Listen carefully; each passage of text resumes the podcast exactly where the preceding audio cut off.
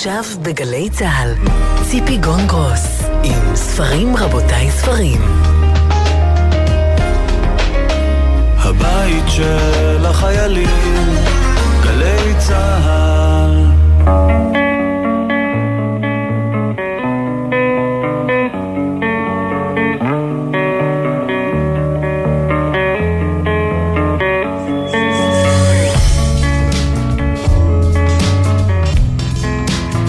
רבותיי ספרים, סיכום שבועי, שלום לכם, תודה שאתם איתנו.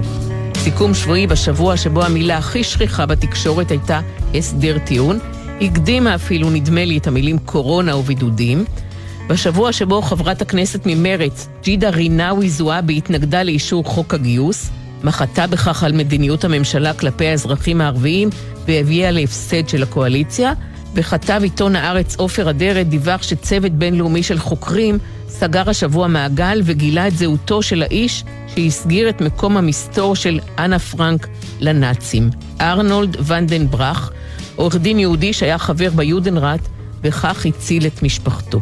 ביום חמישי הבא, 27 בינואר, יום השואה הבינלאומי, וכל הרעיונות היום בתוכנית יהיו בסימן יום השואה הבינלאומי. אני ציפי גון גרוס, איתי המפיקים תמנה צורי, עשאל פלד ודניאל סלומון. על הביצוע הטכני רוני ויטנברג וגלעד בלום, בפיקוח הטכני גרם ג'קסון. בשעה הקרובה נדבר עם חנן אלשטיין, שתרגם מגרמנית את הספר של גרגור פון רצורי, זיכרונות של אנטישמי.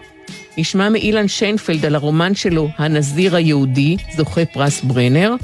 עם הסופרת רינה גרינוולד נדבר על הרומן שלה, פעמונים של מאי, ויחד עם מנדי כהן נתפעל מעמותת יונג יידיש, עמותה לשימור ולהנגשת תרבות היידיש, וגם נדאג לגורלה אם וכאשר תיהרס התחנה המרכזית בתל אביב, ששם היא ממוקמת.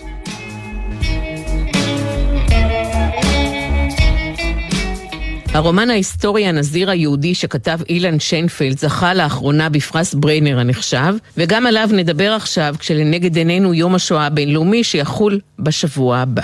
פרק הפתיחה של הרומן הזה מתרחש בלימה בשנת 1627. דון מניוזקה, אב בית הדין של הכס הקדוש בלימה, יושב על כיסאו, הלבלר של בית הדין מתעד את כל מה שנאמר, ומולם אסיר חדש, פרנציסקוס מלדונדו דה סילבה. גבר רחב גוף גבוה שרעמת שיער שחור מקורזל מעטרת את פניו, גבות צמיחות מתנוססות מעל עיניו, ואפו הגדול משתפל אל שפתיו. הוא בן 35, נקלט בבית הכלא של הטריבונל, זה עתה, ונוהלי הכס הקדוש מחייבים לתת לכל אסיר לספר את סיפורו. נולדתי למשפחה יהודית נוצרית, אבות אבותיי מצד אבי היו יהודים ומתו על פי חוקי משה. אבל קרוביי מצד אמי היו נוצרים ותיקים. זו הסיבה שעד גיל 18 גודלתי וחייתי כנוצרי. אז עברתי לגור במחיצת אבי, בקשאו, והמרתי את דתי לדת משה. הוא מסרב בהתחלה להישבע על הצלב, אבל משנשבע בכל זאת, הוא מודה בעובדות, אבל לא מודה בפרשנות שלהן ככפירה. הנזיר היהודי. שלום אילן שיינפלד. שלום, שלום ציפי.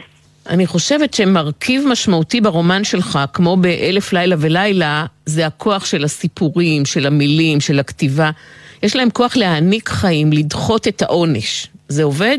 אמ, במידה מועטה, אמ, מכיוון שבסופו של דבר הסיפורים הללו ממוטטים גם את אה, בעל הסיפור, את פרנסיסקוס, וגם את אה, שומרו, את אה, אב בית הדין.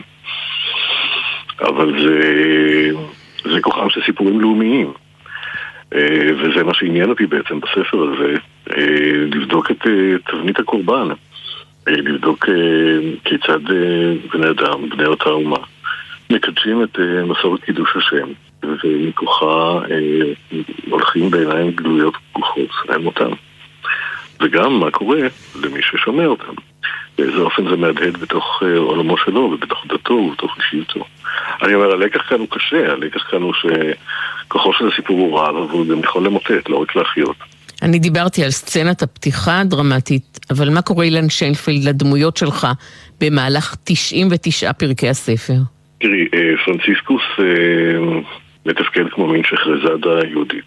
כלומר, הוא אה, מבין כבר מהרגע הראשון שהוא פוגש את אב בית הדין שהוא חייב לספר את סיפורו, וככל שהוא יספר סיפורו בהמשכים ובהתמדה ובהעמקה, כך הוא יזכה את עצמו ביותר חיים. זמן שבו הוא יוכל לחקור ולברר לעצמו את טיב יהדותו. כי אין לו שום ספר שממנו יכול להבין את יהדותו, אלא ספר של מתנגדים ליהדות, של הבישוף מבונגוס, שהיה יהודי שהתנצר, רב שהתנצר. ורק מתוך אה, מה שהוא קרא בספרו הוא יכול בכלל אה, לנסות להשיג את דרך ההיפוך מהי יהדות בעבורו. אה, ולכן הוא זקוק לזמן. אבל בית הדין הוא בעצם מחויב על פי נהלי הכס הקדוש לחקור אותו ולתת לו אפשרות ביטוי בתקווה שהוא יצליח אה, להשיב אותו לחיק הנצרות. אבל הקונפליקט ביניהם הולך ומסלים, גם כמספר סיפור וכשומעו, וגם כאדם שמחליט שהוא יהודי, ואדם שצריך לגזור את עונשו, כי בעולם הזה להיות יהודי המשמעות היא ללכת אה, לאובדן. ואת השורשים המוקדמים של הספר, כשניסיתי לחפש, גיליתי טקסט אישי שלך בסיום הספר, ואתה מספר שבשנות ה-70 של המאה ה-20, בטיול של הנוער העובד, אז פגשת את הנזיר הראשון בחייך. שם נבטו הזרעים האלה? כנראה שכן, זאת אומרת, אה, זה היה טיול לארתור אן בגליל. אה, אנחנו הגענו שם למערה של נזיר, אה, שהיום היא אגב מאוד מפותחת והיא פתוחה לקהל. של אדם שבאמת הסתגר וחפר לעצמו בסלע מקום לחיות בו ולהתייחד בו עם בוראו. והדבר הזה מאוד ריגש אותי וטלטל אותי באופנים שאני אפילו לא ידעתי עד כמה. אבל רק כאשר נסעתי ללימה כדי לכתוב את הספר כשהמתים חזרו, שזה רומן קודם שעסק בסיפור המשפחה של אבא שלי, מצאתי את עצמי יום אחד מובל, אי אפשר להסביר את זה אחרת, למוזיאון האינקוויזיציה בלימה. וביליתי שם כחצי יום. עברתי בין התאים של האסירים, וצילמתי את מתקני העינויים, וצילמתי את אולם בית הדין, ולא הבנתי מדוע אני עושה את זה. אבל מכיוון שאני מאמין בכוחו של התהליך היצירתי ובכוחה של השואה, אמרתי לעצמי שאם הרגליים שלי הוליכו אותי לשם, כנראה ששם אני צריך להיות. ואז חזרתי ארצה וכתבתי את כשהמתים חזרו, ואחרי כן כתבתי את אשת הפיראט היהודי, וכך חלפו להם עשר שנים. וכשהסתיים הספר אשת הפיראט היהודי, ושאלתי את עצמי אה, על מה אכתוב עכשיו, נזכרתי שלפני המון שנים, משהו כמו 15-20 שנה, אה, במהלך כתיבתו של רומן שגנזתי על, על משהו מתקופת הרנסאנס, הגעתי לספר שנקרא מעלות העבריים, שכתב אותו אברהם קרדוזו, דמות מעניינת בפני עצמה, אה, כתב פולמוס בין יהודים לבין נוצרים.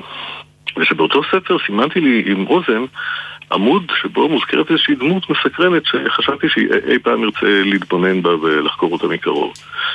ואני ניגש למצבי הספרייה שלי, שבהם אני שומר בצורה מאוד מסודרת את הדברים שקשורים לתחקיר ולפרויקטים עתידיים. ומוציא את הספר הזה, וקורא את העמוד הזה, וחוטף הלם. מכיוון שמסתבר שמדובר בו על פרנסיסקוס מלדונדו דה סילבה, הנזיר היהודי, שנעצר ונכלא ונשפט וניהל אין ספור דיונים וביודעים בית בית הכלא של האינקוויזיציה בלימה, באותו מקום שאליו הובילו אותי רגליי. זה היה כאילו הוא קרא לי, כאילו הוא זימן אותי חזרה אל המקום כדי לכתוב את סיפורו. אתה אפילו כותב בטקסט האישי הזה שבסוף הספר שפעם חלמת חלום שלפיו בעבר היית גנרל ספרדי ושמך היה דה סיקה. כן, שזה מאוד מאוד קרוב אה, לשם של אה, פרנסיסקוס דה סילבה. אה, וזה אכן קרה, החלום הזה, ואכן לא הבנתי מהו. עד שפתאום שני השמות הללו התחברו לי בתודעתי, פתאום הבנתי ש... שאני מחובר לאיש הזה באיזשהו, באיזשהם אופנים שאני אפילו לא מבין מה הם, שהם מעבר לזמן ולמרחב, שהם חלק מה... אולי collective subconscious, ההכרה קולקטיבית, כמו שיונג קורא לזה. שאני מחובר לאיש הזה, שאני מחויב לנפשי לספר את סיפורו, וזה מה שעשיתי. ואתה, אילן שיינפלד, דור שני לניצולי שואה. כל הנושא של זהות בדויה, בדידות, סכנה, הסתרת הזהות, גם במובן הלהט"בקי. כל הנושאים האלה לא זרים לך, כמו שהילדים אומרים, זה שלי מהבית. לגמרי, ו- ולא רק זה, אלא גם uh, תודעת הקורבן, ו- והסיפור של היותנו קורבנות. אני תמיד אומר uh, שאני גדלתי בבית שבו לימדו אותי לשרוד, לא לחיות. Uh, מכיוון שבאמת הוריי חוו את השואה בצורה קשה. Uh, ותודה לאל שהם שרדו והמשפחות שלהם, אבל uh, לאבא שלי מתו אח ואחות מול עיניו. בגטו מוגילב בטרנסניסטריה.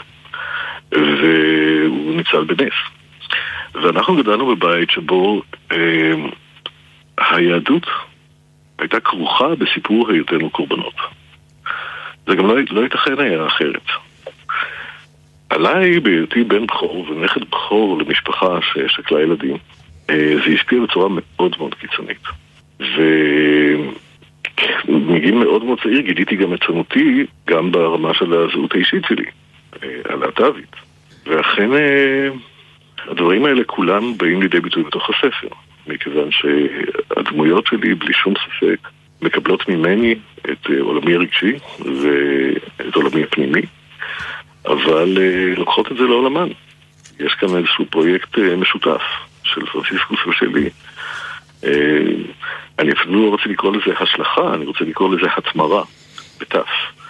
התמרה של חומר, חומרים שלי, מעולמי שלי, מהמאה ה-20 וה-21, אל אחורה, אל המאה ה-17. באחד הרעיונות הקודמים, כשדיברנו על אחד מהרומנים ההיסטוריים שלך, התאומים, הבנים התאומים שלך היו בתחילת בית הספר, אם אני לא טועה. בני כמה הם היום, והאם הם קוראים או, או מודעים היום להיותך סופר? קוראים את ספריך, אני מתכוונת.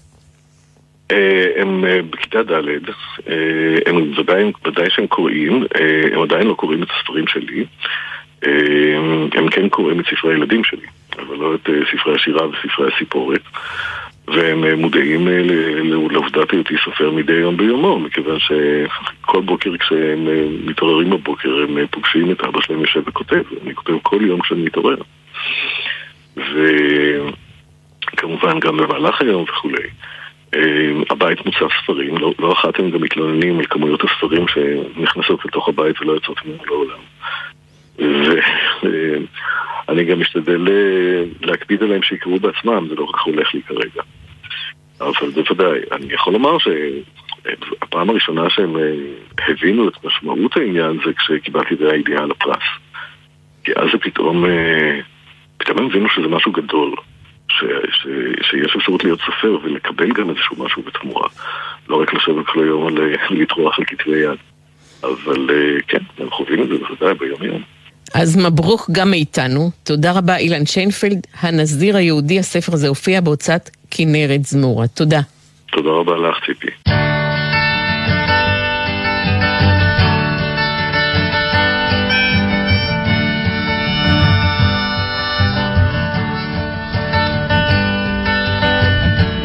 בהוצאת אחוזת בית הופיע לאחרונה הספר זיכרונות של אנטישמי, שראה אור בראשונה בשנת 1979, ורק עכשיו תרגם אותו לעברית חנן אלשטיין. גרגורי פון רצורי כתב את הספר, ובו הוא מתאר לאורך חמישה פרקים את חייו של גרגורי, הגיבור שלו. משנת 1919, מגיל 13, כשחי בבוקובינה עם ההורים שלו, והורחק מבית הספר כי היה תלמיד לא ראוי, מקרה אבוד, ועד 50 שנה לאחר מכן, בשנת 1979, כשהיה כבר באיטליה, נשוי בשלישית. גרושתו השנייה הייתה יהודייה, היהודייה הכי גויית שהכיר אי פעם. גברים, תסתכלו טוב, צרח מפקד המחלקה של האס-אס, כשהרים אותה והעמיד אותה על השולחן בפני פקודיו. גברים, תסתכלו טוב. ככה צריכה להיראות נערה גרמניה. גברים יהודים, בעיקר נשים יהודיות, מופיעות בספר בכל אחד מן הפרקים, והאנטישמיות על כל צורותיה וגווניה. העוינות לאחר, היהודי, ייחוס תכונות של קמצנות, צביעות, ריח גוף רע, פרימיטיביות ליהודים. זיכרונות של אנטישמי. חנן אלשטיין תרגם, שלום חנן. שלום רב. בוא נפתח ונאמר, חנן אלשטיין, שזיכרונות של אנטישמי הוא קודם כל ספר שכתוב היטב. הוא שנון, הוא קצבי, הוא שופע, אפשר להגיד. נכון, הוא ספר וירטואוזי לטעמי, וזה גם אחד הדברים שמשכו אותי לתרגומו. הוא אמנם ספר שראה אור, כפי שאמרת, ב-1979, ונכתב במרוצת, הייתי אומר, עשור או שניים, אבל הוא כתוב במתכונת שהייתי אומר מאפיינת את הרומן הריאליסטי האפי של המאה ה-19, אה, רווי מצבים, רווי אפיזודות, רווי פרטים, אה, משקף כושר הבחנה יוצא דופן של המחבר. יש בו משהו חי מאוד, מלא מאוד, אה, הייתי אומר כמעט בכחנה ללפרקים. אה, הוא מייצר דימויים ויזואליים רבי עוצמה, לדעתי בתודעת אה, הקוראים.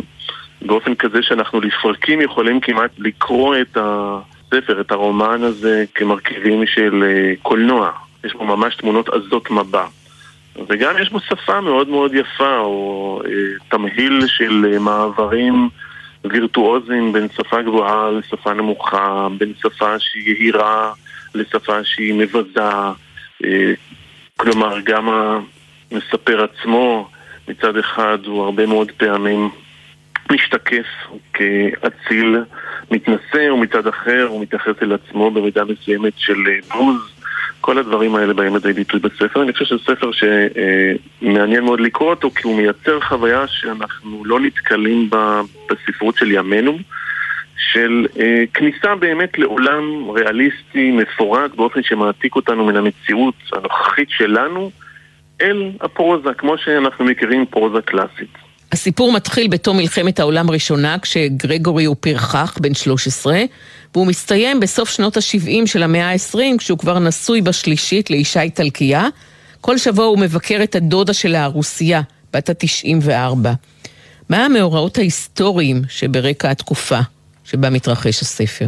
טוב, הספר מתרחש אה, בעצם לאורך כל המאה ה-20. הוא מחולק לחמישה פרקים, ארבעה מהם מסופרים בגוף הראשון, עם פערים מסוימים של זמנים בין פרק לפרק, ואז הוא קופץ לפרק האחרון, לפרק שמסופר בצורה קצת אחרת, מעין מסע סיפורית אה, שמתרחש ב-79. אז ארבעה הפרקים הראשונים בעצם משקפים פרקי חיים בחייו של הגיבור, החל מהיותו נער בסוף מלחמת העולם הראשונה, ועד הייתי אומר אה, האנשלוס באוסטריה ואולי קצת לאחר מכן. הסיפור שלו מתרחש, ב... מתחיל בבוקובינה, שם הוא גדל אה, לבין, אה, כבן למשפחת אצולה שירדה מנכסיה, גם החומריים וגם הרעיוניים, לאחר מלחמת העולם הראשונה, והוא בא במגע עם הרבה מאוד יהודים, אז אנחנו בעצם נחשפים לעולם של האימפריה האוסטרו-הונגרית, המונרכיה האוסטרו-הונגרית החריבה. אנחנו כמובן מתוודעים למה שקרה באירופה באותם שנים, לאחר מלחמת העולם הראשונה, ועם הזמן אנחנו הולכים הלאה. אנחנו מגיעים לווינה, אנחנו מגיעים לבוקרסט, וינה בתקופה של האנשלוס, בוקרסט בתקופה שבין המלחמות, אה, שהייתה עיר מאוד מאוד שוקקת, והייתה עיר שהיה בה ערב רב של אנשים ממקומות שונים. בעצם אנחנו נמצאים באותה אירופה שבה, אפשר לקרוא לזה הסרטן הנאצי, החל להתפתח. אה, על חורבות האימפריה האוסטרו-הונגרית ועל רקע העובדה שהיו תהליכים פוליטיים הרסניים ברחבי אירופה והמחבר שלנו והגיבור שלנו משוטטים באותה אירופה. ואיך משתנים הביטויים האנטישמיים לאורך הספר? טוב, צריך גם להגיד שבמידה מסוימת יש משהו מתעתע אה, בשם, כי אנחנו לא יכולים להיות משוכנעים בוודאות שהגיבור הוא אנטישמי. הוא גדל בבית אנטישמי, קלאסי. זאת אומרת, הוא גדל באמת במשפחת אצולה, אצולה בינונית, בשולי האימפריה האוסטרו-הונגרית, שחלק מכונן מהוויית החיים שלה ומהזהות בעצם של המעמד שלה, היו ביטויים של אנטישמיות. אמירה פה נגד יהודים, אמירה שם נגד יהודים, איזה סוג של תפיסה שהיהודים הם נחותים, תפיסה כמעט טבעית לאורך החיים. בחיים שלו, שהוא לא אנטישמי קלאסי במובן הזה שהוא יוצא ופועל, הוא גם לא פעיל, הוא לא גזען פעיל, הוא לא מצטרף לנאצים לאחר מכן, ההפך, הוא, אפשר לומר שהוא קוסמופוליטן והוא במידה מסוימת א-פוליטי, אבל בחיים שלו הוא בעצם הספר מתאר כמעט בכל פרק שורה של מפגשים שלו עם יהודים שונים, בין שהם אנשי עסקים, בין שכאשר הוא נער הוא פוגש נער יהודי מוצלח ממנו, הרבה מאוד מהאהבות יהודיות, ובעצם מתאר את יחסי המשיכה והדחייה שלו עם היהודים. אז למשל, הוא מקנא, בהיותו נער, הוא מקנא אה, בנער היהודי שאותו הוא פוגש בחופשה, וולף גולדמן, זה בפרק הראשון, והוא מקנא בו קנאה מרה, משום שוולף גולדמן, שהוא פחות או יותר בחור בן גילו, הוא לאין ארוך יותר עצמאי ממנו, יותר חכם ממנו, יותר מוכשר ממנו, בעצם אדם שלם יותר ממנו, שמשקף לשיטתו של הגיבור את המודל של גבריות אה, אמיתית, גבריות זכרית. אז זה בא לידי ביטוי בזה שבסופו של דבר הוא מתענה לו ועושה לו איזה מעשה עוול נוראי, נקמה של תסכול של נער בנער מוצלח ממנו, ומתאר גם איך ההורים שלו, כן, של הגיבור, מסתייגים מהאבא ומההורים של הנער היהודי, ולא כל כך מוכנים לבוא לשם, וכל פעם יש איזו שתילה של איזו אמירה כזאת או אחרת. אה, כנגד היהודים, והיא כמעט נמסרת באורח אגב בתוך הספר. אה, כך גם לגבי, בפרק השני, וגם בפרק השלישי, פרקים שבהם יש הרבה מאוד מפגשים יהודים וגם עם אהבות יהודיות, אז תמיד כשמדובר על היהודים יש שורה גדולה מאוד של סטריאוטיפים מוכרים לנו, גם על הקמצנות שלהם וגם על הנרגנות שלהם וגם על הלכלוך שלהם מצד אחד, אבל מצד אחר גם אנטישמיות אחרת, יותר מתוחכמת, על העובדה שהם בעצם חושבים את עצמם לטובים מאיתנו ועליונים מאיתנו ושאולי הם דווקא נקיים מדי, לא רק מלוכלכים מדי אלא גם נקיים מדי. זאת אומרת, בכל צד ושעל בספר, כאשר הוא נתקל ביהודים, תמיד נחלצת מפיו ומפי הסביבה שלו איזו הערה מכוערת על היהודי. וכדי להדגים, חנן, שזה בעצם הבנאליות של האנטישמיות, לאחרית הדבר שלך לספר, אתה קורא זיכרונות של כל אדם. כלומר, כל גזען, וכולנו גזענים במידה כזאת או אחרת, יכול למצוא פה את עצמו. נכון, אני, אני חושב שזו המטרה של הספר. כמובן שהייתה התחבטות מסוימת לגבי הכותרת, האם צריך להפוך את הכותרת ליחידנית. ולקרוא לה זיכרונותיו של אנטישמי, זאת אומרת שאנטישמי ספציפי, או לדבר על זיכרונות בכלל כשם גנרי לעובדה שאנטישמי אה, זו עוד אחת מהצורות, אולי מאוד מתוחכמת, של גזענות. אני חושב שזו הכוונה, זה בעצם להצביע על הביטויים של גזענות בחיי היומיום של כולנו.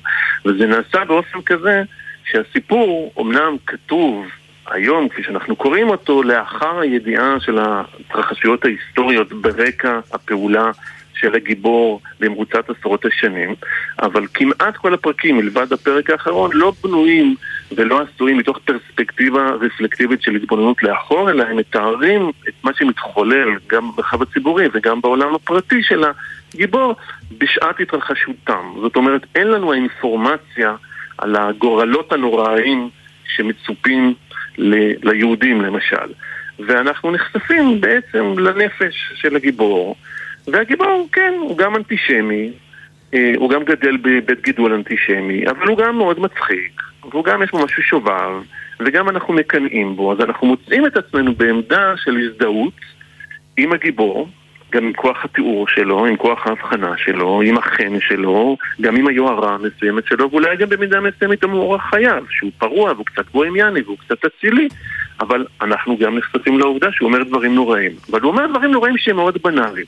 יש משפט אחד שאני חושב שמבחינתי כמעט שימש לי מפתח להבנת העניין הזה, ואם ברשותך אני אקרא אותו, משום שזה משהו שאני חושב שכולנו יכולים לפעמים לומר לעצמנו בלי שאנחנו מוכנים להודות בכך. כך הוא אומר, פשוט לא חיבבנו אותם, על היהודים, או מכל מקום חיבבנו אותם פחות משחיבבנו אנשים אחרים. זה היה כמובן מאליו, תראי ממש כמו שאנשים מחבבים חתולים פחות מאשר כלבים, ופשפשים פחות מדבורים. זאת תמצית הגזענות והאנטישמיות של הגיבור. ואני חושב שמשפטים מן הסוג הזה, משפטים שאנחנו מכירים לפעמים מעצמנו. הרי גם בארץ אנחנו אומרים דברים אה, מאוד לא נעימים על הרבה מאוד אוכלוסיות ועל הרבה מאוד קבוצות ועל הרבה מאוד אה, עדות ואנחנו אומרים את זה כבדרך אגב כמעט כמו המשפט הזה. אז זה מבחינתי הספר, הוא מאפשר לנו הצצה פנימה לסוג של אה, גזען לטנטי ששוכן בתוכנו. וחשוב לי לומר שלצד הכותרת הדרמטית, זיכרונות של אנטישמי, והתכנים המורכבים שהרגע רמזת עליהם, זה גם ספר שכתוב נורא נורא מצחיק. גרגורי הגיבור למשל עוסק הרבה בסכנה שהוא חלה באגבת או בזיווה, בתשוקה שלו, בזקפה שלו. הוא מתאר איך האלמנה השחורה היהודייה כשהם שוכבים קורעת מולו ומול האלמנה, לגזרים מקורעת את תמונת בעלה המנוח. בקיצור, יש בו המון המון תיאורים מאוד מצחיקים שכתובים ביד אומן. תודה רבה, חנן אלשטיין, זיכרונות של אנטישמי, גרגורי פון רצורי כתב את הספר, ותרגם חנן אלשטיין. הוא הופיע באחוזת בית. תודה, חנן. תודה רבה, ציפי, תודה לכולם.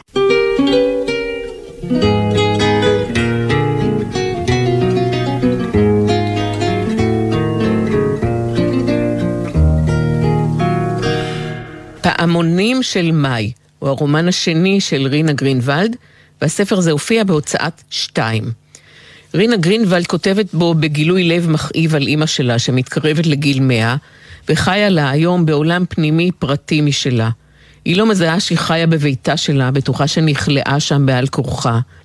היא מספרת לביתה בהתרגשות שהכנר בטלוויזיה מאוהב בה, התארס איתה, מנופף לה לשלום מהמסך וגם נתן לה במתנה כינור. היא משוכנעת שהבית מלא אנשים זרים וחייבים לגרש אותם. אימא עכשיו עם חיתול במיטה, מיטה מתכווננת של יד שרה. שכבה שנייה של הספר הזה, פעמונים של מאי, כוללת את אימא ואבא של המספרת בילדות ועוד לפני כן. איך הכירו בבית הקפה, איך אימא עלתה לארץ באונייה ב-1950, איך היא אירחה לימים בחדר השינה שלה את ליאו, איש מחוץ לארץ. ושכבת הביניים של הספר, אולי זאת שמחברת בין אז להיום, המסע המשותף לפולין, אם ובת. אימא כבר בת 80, מספרת איך הסתתרה ואחר כך ברחה משני חוקרי הגסטאפו שחקרו אותה, איך התגלגלה לגרמניה ועבדה כמשרתת אצל משפחת יושקה, שהאחיין שלהם, האנס, היה קצין באס-אס. איך ניצלה. פעמונים של מאי, שלום רינה גרינוולד. שלום. כשאני מרחיקה קצת את המבט מהספר שלך, אני רואה אותו כמין פאזל של זיכרונות. זיכרונות של אימא מאז, מהשואה, זיכרונות שלך כילדה, כנערה, בבית שהיטלר היה טבוע בו, זיכרונות שאימא שולפת אותם מהמרתף הפנימי שלה כשאתן בפולין, והמחיקה המואצת של הזיכרונות עכשיו, כשאימא בדמנציה. פאזל של זיכרונות, זאת הגדרה שאת יכולה לקבל אותה? כן, אני חושבת שהספר גם בנוי כמו פאזל, מכיוון שהוא נע בזמנים, אה, כמו שתיארת, אה, מעבר קדום של, של ילדה לעבר עוד יותר קדום של אימא כילדה אה, וכנערה בתקופת המלחמה, והוא מגיע עד, אה, עד ימינו, שאימא כבר בת 95, אה, ו, והרוב כבר נמחק. ויש כל מיני איים של זיכרונות שהם בעיקר כל מיני כאבים על, על אנשים שמתו על אנשים שהיא איבדה, שפתאום היא מבינה שכבר לא בחיים. היא לא מודעת לגיל שלה והיא לא מבינה, זאת אומרת, היא לא שואלת את השאלה איך היא באמת חיה כיום, למרות שכל האחרים כבר מתו. אה, וזה באמת מין, מין אה, מארג כזה של, אה, של כל מיני זמנים. הבנים והבנות של הדור השני לשואה הם לא פעם ילדים מאוד מרצים. אחרי מה שאימא ואבא עברו שם, איך אני יכול לברוח מהבית, להיכשל בלימודים, לא לאכול את הקציצה? אימא שלי המנוחה הייתה אומרת, לנו לא היה אפילו את זה כדי לשכנע אותי לאכול. גם את היית ילדה מרצה לנוכח הזוועות שהיו שם? אני חושבת שכן. אה, זאת אומרת, אף פעם לא העזתי לצאת, אה, לצאת מהגבולות. אה, לעשות דברים לא מקובלים, הייתי מאוד מרובעת. למרות שזה תסס בי כל הזמן, זאת אומרת, אני חושבת שהייתה, היה בי איזה סוג של מרדנות או פראות, אפילו קראו לי פרא אדם שהייתי קטנה, כי אני זוכרת שהלכתי פעם עם, עם אבא לאיזה חברים, וקפצנו שם על, ה, על הספות, אני וה, והילדים של החברים, והוא אמר לי, את כזאת פרא אדם, אני אף פעם לא אלך איתך לאף מקום. והתחושה הזאת שהייתי ככה קצת אחרת מהם, אה, ליוותה אותי, אני חושבת, כל הילדות. אה, כי הם היו מאוד מאופקים, מאוד שקטים. אה, אף פעם לא היו צעקות בבית, אף פעם לא היו דרמות. הכל היה מאוד מאוד מובלע. ואני קיבלתי על עצמי את, ה, את השקט הזה גם. זאת אומרת, לאט לאט אה, התמתנתי, אחרי שכבר עברתי את גיל הילדות ונכנסתי לנעורים, הייתי גם כזאת. הבלעתי כל מיני שערות שהיו בי. אה, לא העזתי, לא העזתי. ואת מסתכלת בספר הזה גם מקרוב על היחסים בין ההורים שלך. את כותבת, הוא אהב אותה, על אבא שלך שמת מזמן. והיא? את ממשיכה, אני לא יודעת. אני רוצה לשאול אותך שאלה קצת חצופה בהקשר של אימא ובת. האם את אוהבת אותה, אהבת אותה כנערה, כילדה? אני חושבת שאני כותבת על זה בספר. לא, זאת אומרת, אהבתי אותה, אבל לא חיבבתי אותה. זאת אומרת, אה, לא ראיתי אותה כבן אדם נפרד ממני, ראיתי אותה רק כאימא, וכשמסתכלים, כשילד מסתכל על ההורים שלו רק מבחינה פונקציונלית, רק כהורים, כמובן שיש קשר והוא דואג להם והוא רוצה שהם יהיו איתו, הם מגדלים אותו, אבל אני לא בטוחה שהרגש הזה שהוא מרגיש כלפיהם זו אהבה שלמה. אני חושבת שהאהבה השלמה באה יחד עם חיבה ועם חמלה, ואת הדבר הזה לא היה לי הרבה שנים. אני קיבלתי אותו רק, אה, רק בשנים האחרונות, הייתי אומרת.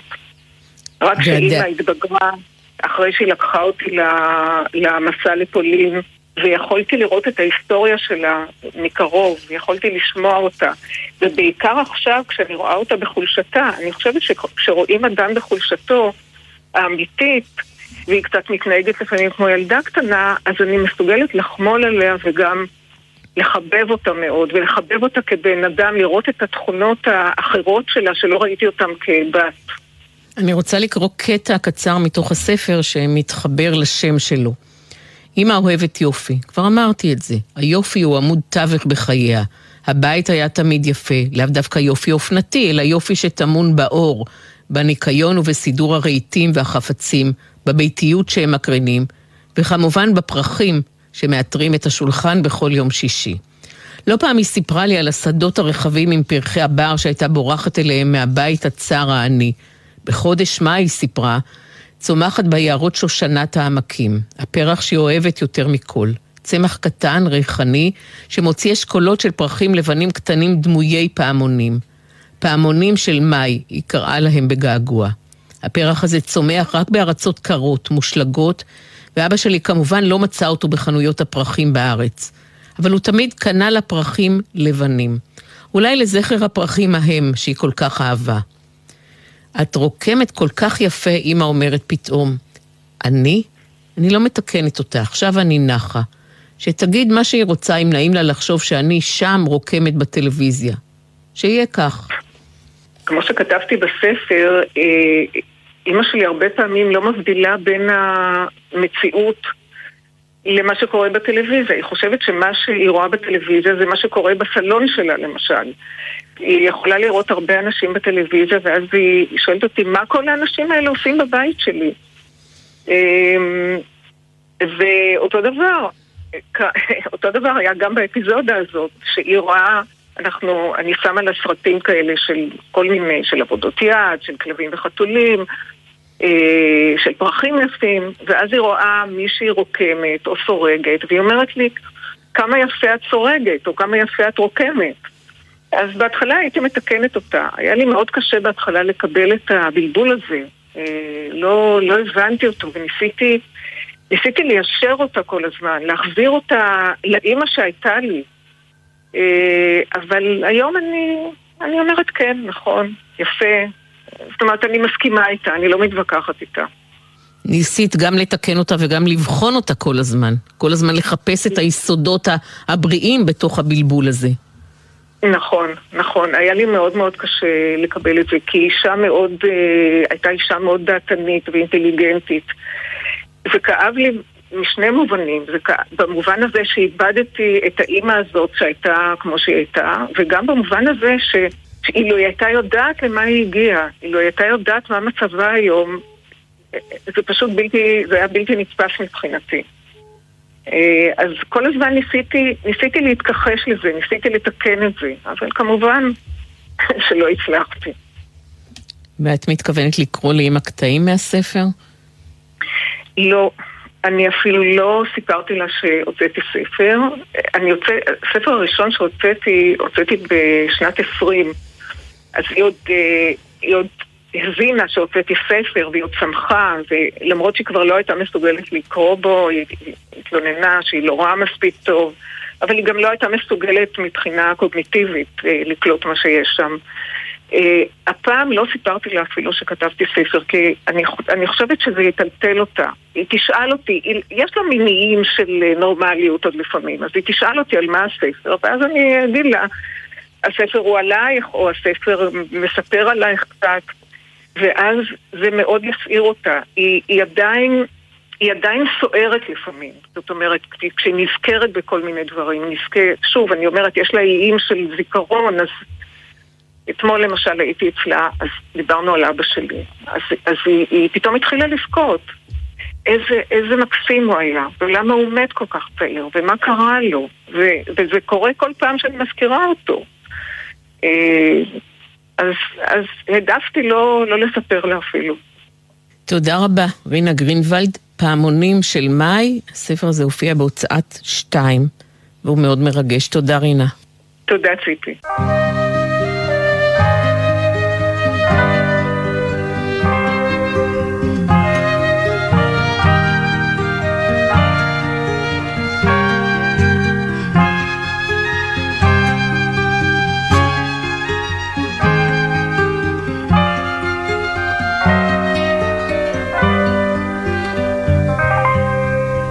התחנה המרכזית של תל אביב, זאת שמכונה התחנה המרכזית החדשה, נחנכה בשנת 1993 ברחוב לוינסקי, כבר כמעט עשר שנים שהיא אוטוטו עומדת בפני סגירה. לאחרונה נדחתה הסגירה הסופית שלה לשנת 2027. מנדי קאן הוא מייסד עמותת יונג יידיש, שפעילה בישראל משנת 93, והוא גם הקים באוניברסיטת וילנה כבר לפני 21 שנה את המכון האוניברסיטאי היידי הראשון לאחר השואה. שלום מנדי. שלום וברכה, שלום ציפי. ווס הרצח מנדי, ווס הרצח, ספר משהו. נו, ברוך השם, נו, מזדו אין דה צנטרלה בוסטציה מדה צורס, ובכל זאת עם כל התרבות הזה בת אלף, ואנחנו פה אה, בין לבין. אה, ועושים מה שאנחנו יכולים. 80 אלף ספרים. עד, עד עתה, בשנים האחרונות, זאת אומרת, אה, כן, הוספנו כבר איזה 80 אלף פריטים, זאת אומרת, זה לא רק ספרים, זה כתבי עת, כתבי יד, מוזיקה, אה, דפי מוזיקה, תקליטים, כל מיני דברים, הכל ביידיש, כן, מבתי אב בישראל, על ידי מתנדבים. זה ממש דבר... וכזה כבר שנים ושנים, ואוספים, ו, uh, והאוסף נהיה יותר ויותר מדהים ומציג צוהר uh, לתרבות uh, מכל המדינות, גם יש דברים שיצאו בישראל, אבל מקלקוטה ומווילנה ומוורשה ומפריז וכולי וכולי ומברזיל. כל הקוסמופוליטיות והרבקוניות של היידיש איכשהו מוציא מקום פה בתחנה המרכזית התמיד חדשה, ותמיד, וכן, אה, עוד לא תכנן את עצמו נראה לי. והאירועים שאתם מקיימים, כולל ממש בערב ראש השנה האחרון? אה, ראש השנה האזרחית את מתכוונת. כן, כן. או, כן. אה, אז עשינו, זה באמת, השתתפנו בפרויקט קלזטון, שבניו יורק הפיקו את זה. וזה היה 24 שעות של קלזמרים מכל העולם מנגנים. וכל אחד קיבל עשר דקות, וזה היה מלא במשך 24 שעות. אפשר להביא קלזמרים מגרמניה, פולין, אה, אוסטרליה וכו', שוב פעם כל המדינות. ובישראל אנחנו היינו פה את, ה, את המרחב שהציגו פה אה, כל מיני להקות קלזמרים מאוד מעניינים, פרימיטיבסקי וגל קליין וה... New Orleans Function, כל מיני סגנונות של קלזמר, וכל יום ראשון, כל יום ראשון, בשעה שמונה בערב, יש פה בתחנה המרכזית בקומה חמש אצלנו, אה, קלזמר ירושלמים חסידים שמנגנים, ויש אה, אווירה וקוגל וצעירים ומבוגרים, וכל עם ישראל יכול להיפגש פה, בכל פניו. והתוכנית שלנו היום מסתכלת מקרוב על יום השואה הבינלאומי שיחול בשבוע הבא. המספר של הניצולים, שרבים מהם גדלו על היידיש, דיברו יידיש, הולך וקטן בדרך הטבע. אבל בכל זאת ההתעניינות ביידיש גדלה. זה כאילו אבסורד כן. של הטבע. זה, זה לא אבסורד, זה מצד אחד זה טבעי, זאת אומרת, יש כל הזמן חושבים ש... העדויות והזיכרונות נמצאים על ידינו ואז אנחנו לא צריכים כל כך לשמור עליהם, אבל מבינים שהם הולכים וכל דור צריך לקחת את האחריות של לזכור ולהיזכר ולהבין ולהתעמק ו- וזה קורה.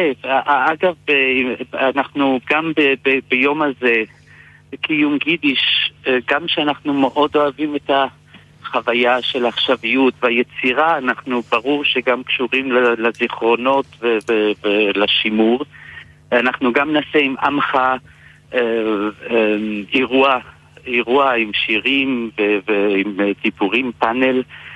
אה, כזה משתפים פעולה בכל הצדדים, וגם פה, תשמעי, כל המונומנט הזה של כל הספרים הם בעצם, חוץ מזה שיש להם המון מידע ורגש, הם גם העדויות היחידות של, של הערים ועיירות אה, אה, ואנשים וקהילות וזה, הבניינים הלכו, הרחובות הלכו, אנשים הלכו, והספרים נשארים, אז, אז גם, גם בזה יש, צריך להתייחס לזה. ואיך סגירת התחנה המרכזית, שיושבת לכם על הראש כבר כמה וכמה שנים, איך היא מאיימת עליכם? אה, תשמעי, אנחנו הרי, כל הפרויקט הזה הוא עדיין ארעי מבחינה זאת שאין לנו אה, אנחנו ממסד אה, כזה לופטגשפט, שאנחנו בעננים, אף פעם בלי תמיכה, תמיד צריך להמציא את עצמנו. אז הצרות של התחנה המרכזית זה מטאפורה אה, גם שלנו. הסגירה, באמת כזה סגירה פתאומית, זה שוב פעם מקל בגלגלים של מה שאנחנו מנסים לעשות, כן? מצד שני, אני חייב להגיד שכמו עם העם היהודי, כשיש צרות, אז פתאום אנשים התעוררו והבינו שבואו מהר נלך עוד לראות מה יש בתחנה המרכזית. ויש מאות אנשים שעכשיו גילו את יונג יידיש ובאים למופעים וככה אז את מבינה, אה, פתאום יש פוגרום בקישינב, אז מדברים על קישינב. אה, זה נכנס בתודעה. אז אני מאוד מקווה, מה שאנחנו הבנו, איך שזה השפיע מאוד, הסגירה של התחנה המרכזית, שאנחנו וגם הקהל, ואני מקווה שגם הממסד, יבין שגדל פה משהו מאוד ייחודי, מאוד מיוחד, ושצריך לשמור עליו ולפתח אותו. נרגיש ככה לקראת סיום השיחה, מנדי כאן, את הטעם של היידיש. בפה, באוזניים, בלב, בקישקס. תביא לנו איזה טעימה קטנה בטובך של שיר ביידיש למשל. אז אולי זה שיר עם מאוד פשוט, שאומר למכור את המגפיים ולנדוד בדרכים, אבל העיקר להיות ביחד, כי אני בלעדיי, חברת בלעדיי זה כמו ידית בלי דלת. וזה אפשר להגיד גם לתרבות, היידיש אומרת את זה לתרבות העברית. יבד ידיי, יבד ידיי, יבד יבד היי ידדדאי, דדדדדם. אוי verkäufen die Saposchkelech in a Fuhren auf die Droschkelech, hab ich mit ihr in einem zu sein.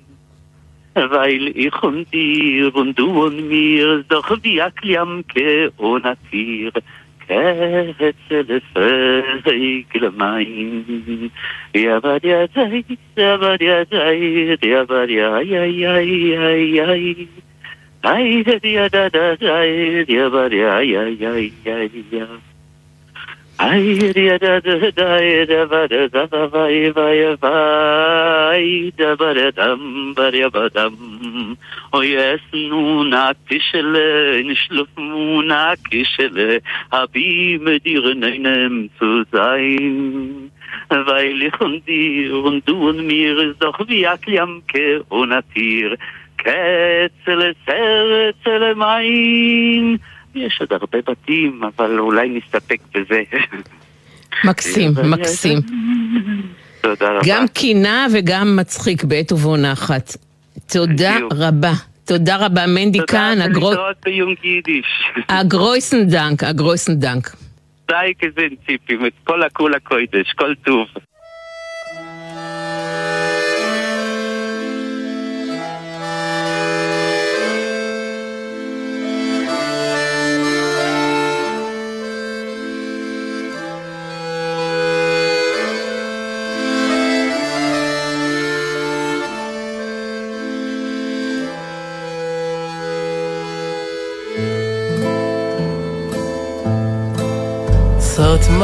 kale der karschen boy in golden sich zu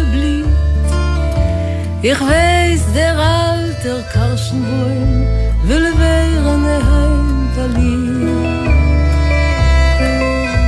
ich helfe auf das fenster still und sehr Vogel fliegt ich weiß der feugel zu der sun will wehren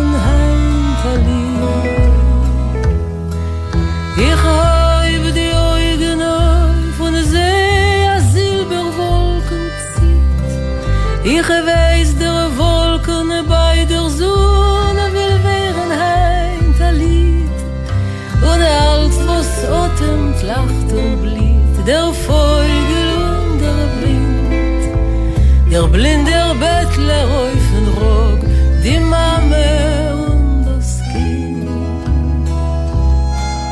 der koi men kere reufen da der alter melchi dos blumen meidl reufen mag zei willen weiren li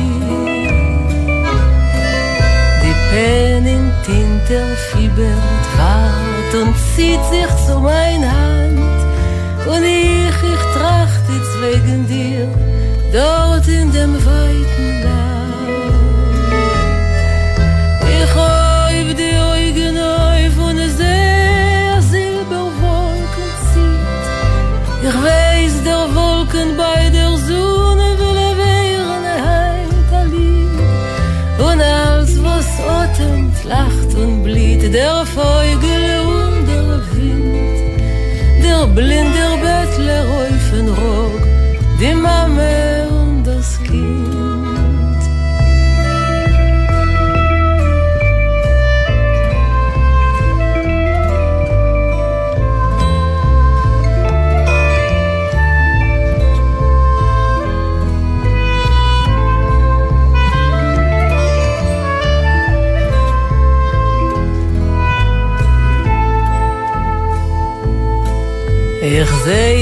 bei der Neimaschine, a Cholem auf der Wohl, uns blitzt der goldene Passmesun in deine schwarze Haar.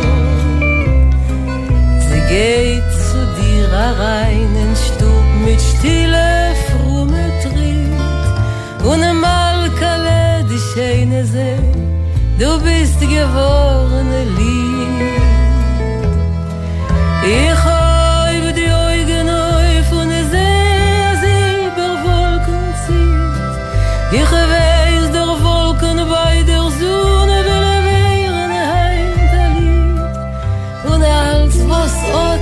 Lacht und blieht, der Vogel und der Wind, der Blind, der Bettler den Rock, die Mame und das Kind.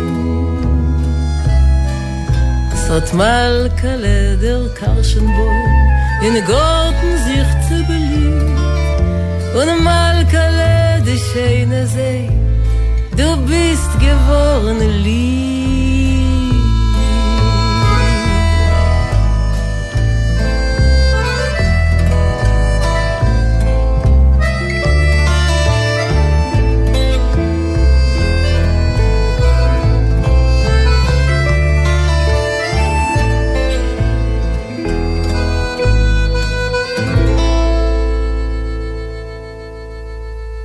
ביום חמישי הקרוב, שהוא יום השואה הבינלאומי, יתקיים במוזיאון העם היהודי בתל אביב קונצרט מיוחד, ובו שמיניית זמרי סיסיליה מבית מקהלות מורן תבצע קטעי אופרה שנכתבו בהשראת "הזהו אדם" של הסופר האיטלקי ניצול השואה פרימו לוי.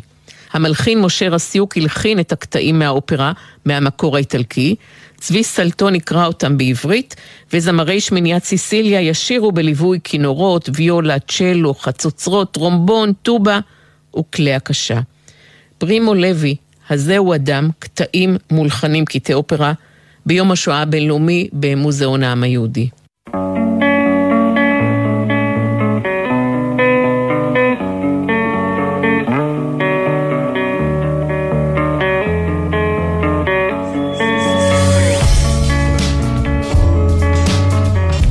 ספרים רבותיי, ספרים, עד כאן התוכנית להיום. תודה למנדי כהן, לרינה גרינווד, לאילן שיינפלד ולחנן אלשטיין. ספרים, גון גרוס, כרוכית gmail.com, גון גרוס עם שני s, היא הכתובת לתגובות שלכם. באתר גלי צה"ל וביישומון תוכלו להאזין שוב לתוכנית ודף הפייסבוק שלנו, ספרים, רבותיי, ספרים בגלי צה"ל, מזמין אתכם לעשות לנו לייק. הפיקו את התוכנית תמנה צורי, עשאל פלד ודניאל סלומון. על הביצוע הטכני היו רוני ויטנברג וגלעד בלום, בפיקוח הטכני גרם ג'קסון. המלצה קצרה לסיום במוזיאון ארץ ישראל בתל אביב, מוזיאון מוזה, נפתחה השבוע תערוכה חדשה ומרתקת, רפובליקה של נדודים, הוא שם התערוכה. תערוכה של מכתבים וגלויות שכתבו ושלחו זה לזה הסופרים יוסף חיים ברנר, מיכה יוסף ברדיצ'בסקי, אורי ניסן גנסין, דוד פוגל, גרשון שופמן וגם הסופרת דבורה ברון. לבטים ומחשבות שלהם על עזיבת הבית, על עזיבת הדת, הדחף לכתוב והרצון לפרסם, געגועים. אנשים צעירים שנדדו ברחבי אירופה ויצרו לעצמם רשת של תמיכה ושיתוף באמצעות המכתבים והגלויות. התערוכה הזאת, רפובליקה של נדודים, הוכנה בשיתוף מכון גנזים, והיא מומלצת מאוד. מוזיאון מוזה בתל אביב, רפובליקה של נדודים. ספרים רבותי ספרים, אני ציפי גון גרוס, שתהיה שבת שלום, ואחרי השבוע, מצוין.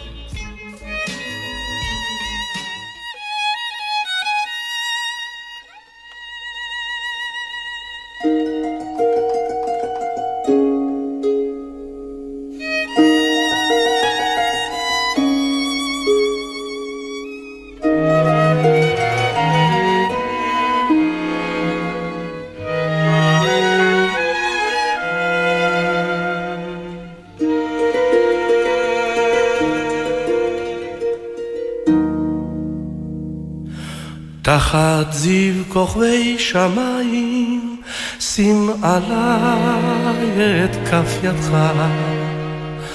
כל מילה שלי דמעי, נא קבלנה אל חיקך. כוכביך זיו יטילו, אל מרתף אישון עיניי. אך קו אור אין בי אפילו להשיב בו על השי. אך קו אור אין בי אפילו להשיב בו על השי.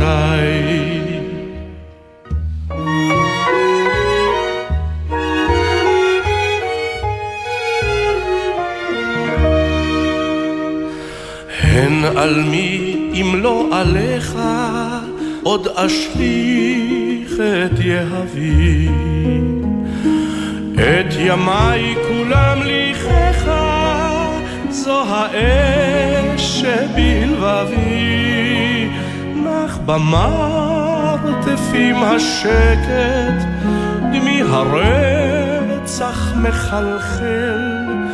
אל גגות נפשי חומקת, מתחקה אייך אל, אל גגות נפשי חומקת, מתחקה אייך אל.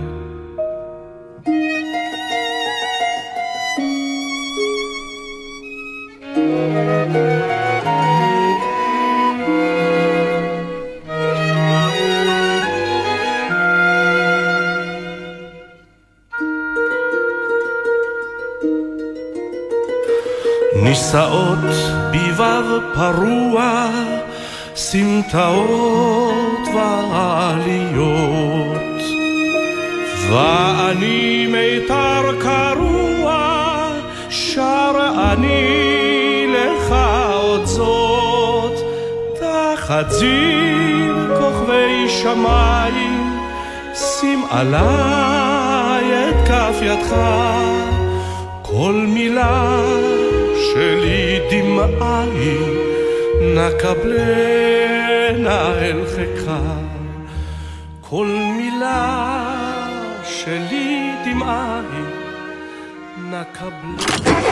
מה נשמע, נשמע, סוף השבוע, בית של החיילים.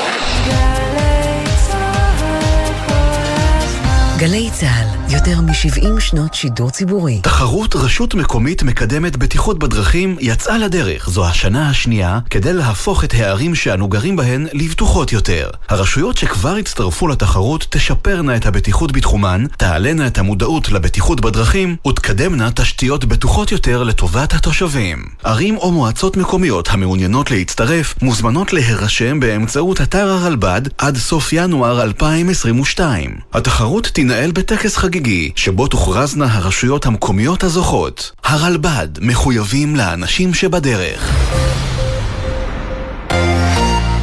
לפני שנתיים, שלוש, חמש, לא חושב שמישהו היה אכפת לו או שמע על ועידת אקלים. היום בפותח מהדורות. בגלל הצפיפות, בגלל עלייה ברמת החיים, העלות הסביבתית היא מאוד משמעותית. החברות האלה, חברות אנרגיה, הם מרוויחים, אבל כולנו, כולל הם וצאצאיהם, בסופו של דבר נפסיד מכך. משבר האקלים עומד לשנות באופן דרמטי את החיים של כולנו.